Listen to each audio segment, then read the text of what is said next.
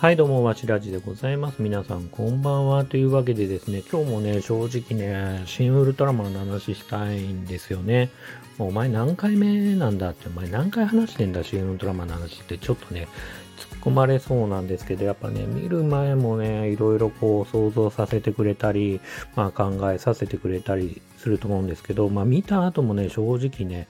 一番最初の感想、本当にこれが正しいのかなとか、まあ他の人のね、まあ考察、YouTube の考察なんかも、まあ、そんな見てるわけじゃないですけど、2本ほどね、まあ見たりとかすると、また、あれ？もしかして俺の見方が間違ってるのかなとか、いや、これはこうやって見るべきなのかななんてこともね、あったりしてね、なんかね、見た後もなんかこう、もやもや感がある映画でもあるんですよね。多分ね、シン・ゴジラの時はそこまで正直もやもや感がなくて、ただただ満足して、うわ、すっげえ面白い映画だなと思って終わったんですけど、正直、シン・ゴジラに関しては、僕も手放しで、わ、すごいな、最高だなとは、やっぱ言いづらい映画で、まあ、すすめ、おすすめでもあり、おすすめでもない映画っていう風な言い方をしましたけど、やっぱりそういう面があって、で、もうそれ何なのかなって僕そこのモヤモヤは何なのかなっていうので、まあ他の人とはちょっと印象違うかもしれないですけど、一つ思ったのは、やっぱり、シン・ゴジラを見た時に、やっぱすっごいシン・ゴジラの、こうなんつうかな、今の CG で描いてくれた、こう怪獣映画の、こう日本の怪獣映画の、この迫力、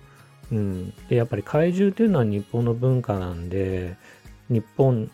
そうですね、まあ、なので、まあ、それをね、こう、今の技術力ですごくこの巨大感とかいろいろね、こう表現してくれて、まあ僕ら日本人が見たかった怪獣映画としてすごくね、良かったと思うんですよ。特に僕は、こう、シン・ゴジラが2回目に上陸した時、あの、湘南かどっかにこう、上陸して、ほんで、その、上陸した後に、えっ、と、まあ、車に乗ってるかのようなカメラアングルで、こう下からね、シン・ゴジラをね、見上げるような形のカットがあるんですけど、そこのね、こう、巨大感とか迫力っていうのはすごくね、も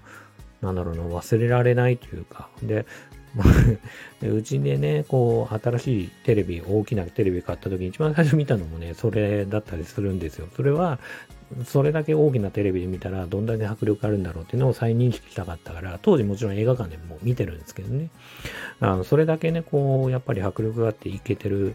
えー構図というか、まあシーンで、やっぱりシン・ゴジラっていうのはもう良かったなっていうふうに思ってて。で、今回期待してたことって、シン・ウルトラマンに、じゃあ僕がね、僕個人的にですよ、他の人はどう思ってるかわかんないですけど、期待してたことっていうのは、やっぱり今の技術力とか、もう CG のその、クオリティで、こう、ウルトラマンをこうリアルに頑張って表現したらどうなるのかなっていうふうに思ったんですよね、僕は。で、やっぱり他の人も言ってる通り、ちょっと CG のクオリティ低いんじゃないかっていう意見もあって、で、僕も正直、うーん、まあ、しょそうね、まあ正直言うと、ちょっと CG が素人目に見ても、ちょっと迫力に欠けたんじゃないかなとか、リアリティに欠けてるんじゃないかなと思うところは正直僕もあって、まあちょっと僕、プロ的なね、その視点はわからないけど、それが、まあ、なんつうかな、生物的な質感よりも、ああいうこう、銀色のね、あの、質感というか、こう、シルバーの、この反射するような、あの質感、ツルツルした質感とかが、まあやっぱり表現するのもしかしたら難しかったのか、ちょっと僕はわからないし、その事実はわからないのは、さらにその他の人の、まあなんか考察とかでも、こう、シン・ゴジラの予算の半分だったとか、シン・ウルトラマンがね、とかいろいろ話もあって、まあ、それは他の人も言ってたけどね、ツイッターとか見ててもやっぱもっとジャブジャブお金使ってほしかったとかいう意見もあったりとかして、それはやっぱりクオリティの CG のクオリティのところでね、やっぱり残念に思った人は、あの、いや、まあ、十分すごいんですけど、残念に思った人もいたようだし、僕もやっぱりそれは似たような印象があって、で、一番自分がやっぱり見たかったっていう、その、えっ、と、リアルな、迫力ある、巨大感のあるウルトラマンっていうのが本当に見れたのかなっていうのはやっぱりちょっとなんか、うーんって思うところはあったかなというふうに思ってます。ただもう一回見たらもしかしたら印象も変わってくるかもしれないけど、一旦見た僕の印象ではやっぱりそういう印象は拭えないかなっていう感じはありますね。うん。あとは、こう、やっぱり評価が分かれるところの、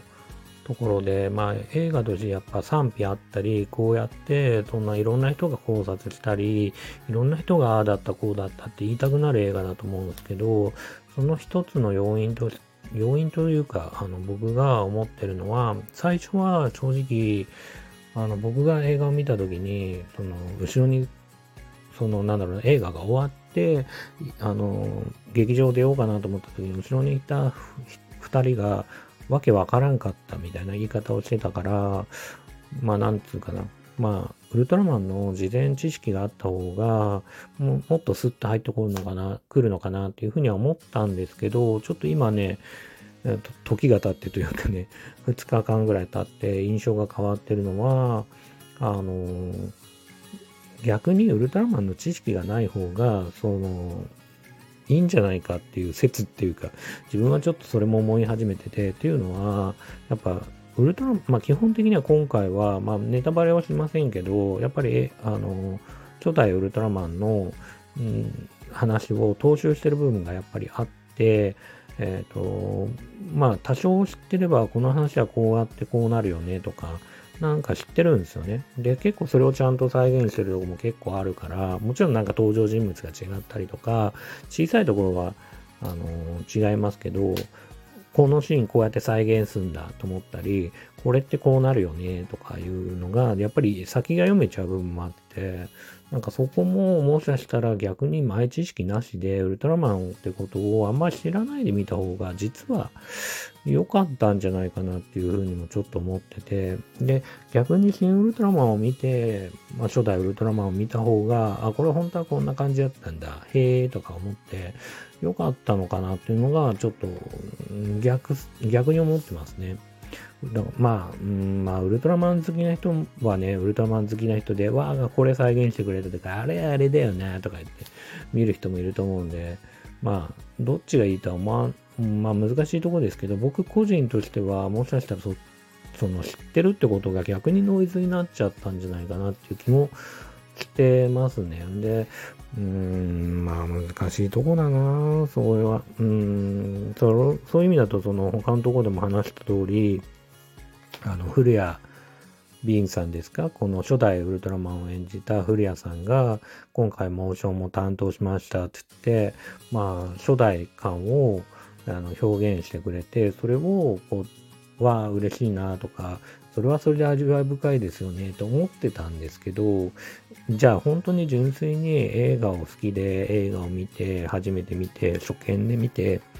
これをすごくかっこいいかって思うかどうかとか、まあそういう面白いって思うかどうかってなると、またちょっと話は別かなと思ってて、まあそういう意味だと来週ちょっと息子ともね、見ようと思ってるんで、ちょっとその感想も気になるなっていうふうには思ってはいるんですけどね。うん、どうなのかな、その辺は。最初僕は正直、この巨大感とか、こののんびりした動きが逆にこうリアリティあるけど、じゃあそれって本当に斎藤匠ですか？その、ウルトラマンを演じた、その、主人公を演じた俳優さんの動きに近いのかって言われると、なんかちょっと違う気も、うん、あ、でも難しいな。昔の初代ウルトラマンもそういう感じもあるからな、やっぱり。うん、逆に巨大化するとどんくさくなる、見えるというか、うん、なんかそれはそれで味なのかなって、やっぱりね、その辺も含めて、どんどんわからなくなってくる映画ですよね。何が正解だったのかなって。うんで、あと、ちょっとパンフレットとか、まあ、あの、設定資料集もね、あの、映画館で売ってて、あの、購入して、あの、イン、庵野監督のインタビューとか、井口監督のインタビューとか読んでると、うん、それどうなのかなと思ってるのが、結構やっぱり2人はブレてるところがあると思ってて、で、結構庵野監督は庵野監督で結構監修で、総監修的にやっぱりいろいろ口を出してるんだなってことが改めて分かったし、そういう意味だと、あの試写の前にこう、ある程度できた段階で、まあ、あのスタッフ同士でね、まあ、スタッフ内で、まあ、映画を見て、途中段階のね、編集を見て、んで、庵野監督がダメ出しして修正したなんて話もありますけど、それで延期したとかいう話もありますけどね。あのそういう意味だと、なんか監督がやろうと表現しようとしてたことと、庵野監督が表現しようとしてたことと、なんかいろいろブレてたのかなっていう気がして、で、まあ他の YouTuber さんとか、あの、ウルトラマンをね、考察してる YouTuber さんとかも言ってたりするんですけど、そこの本来描くべきことが描けなかったんじゃないかなって気持ちも正直あります。っていうのはなんか、庵野監督が最初やろうとしてたことを、樋口監督が実際にそれをじゃあやってみたけど、樋口監督はもともとそこを重要視してなかったのか、それがきちんと描かれなかった。じゃ、だからじゃあ最後のこのシーンは切っとこうとかなった場合に、それが本当に、じゃあ前半のその伏線みたいなところとかがちゃんと回収されてんのかどうかとか、その辺もね、正直僕は気になったところだったんで、まあ、なんとなくやっぱりこの映画っていうのは、このちゃんとやろうとしてたテーマがちゃんと表現できてたのかわからなくて、もやもやするっていうのは正直ありますね。うん。ただまあ、そうね、もやもやはするかなという。だから、その、いくつかやっぱり、えっ、ー、と、話してきたような内容が、やっぱりもやもやポイントとして存在するかなと思ってて、もしかしたらもう一回見た時に違うかもしれないしね。うん。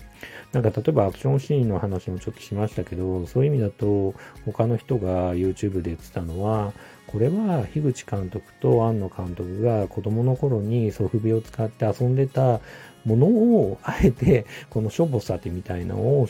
表現してんだみたいなことを言ってる人もいて、あ、そういう見方もあるのね、とか思って、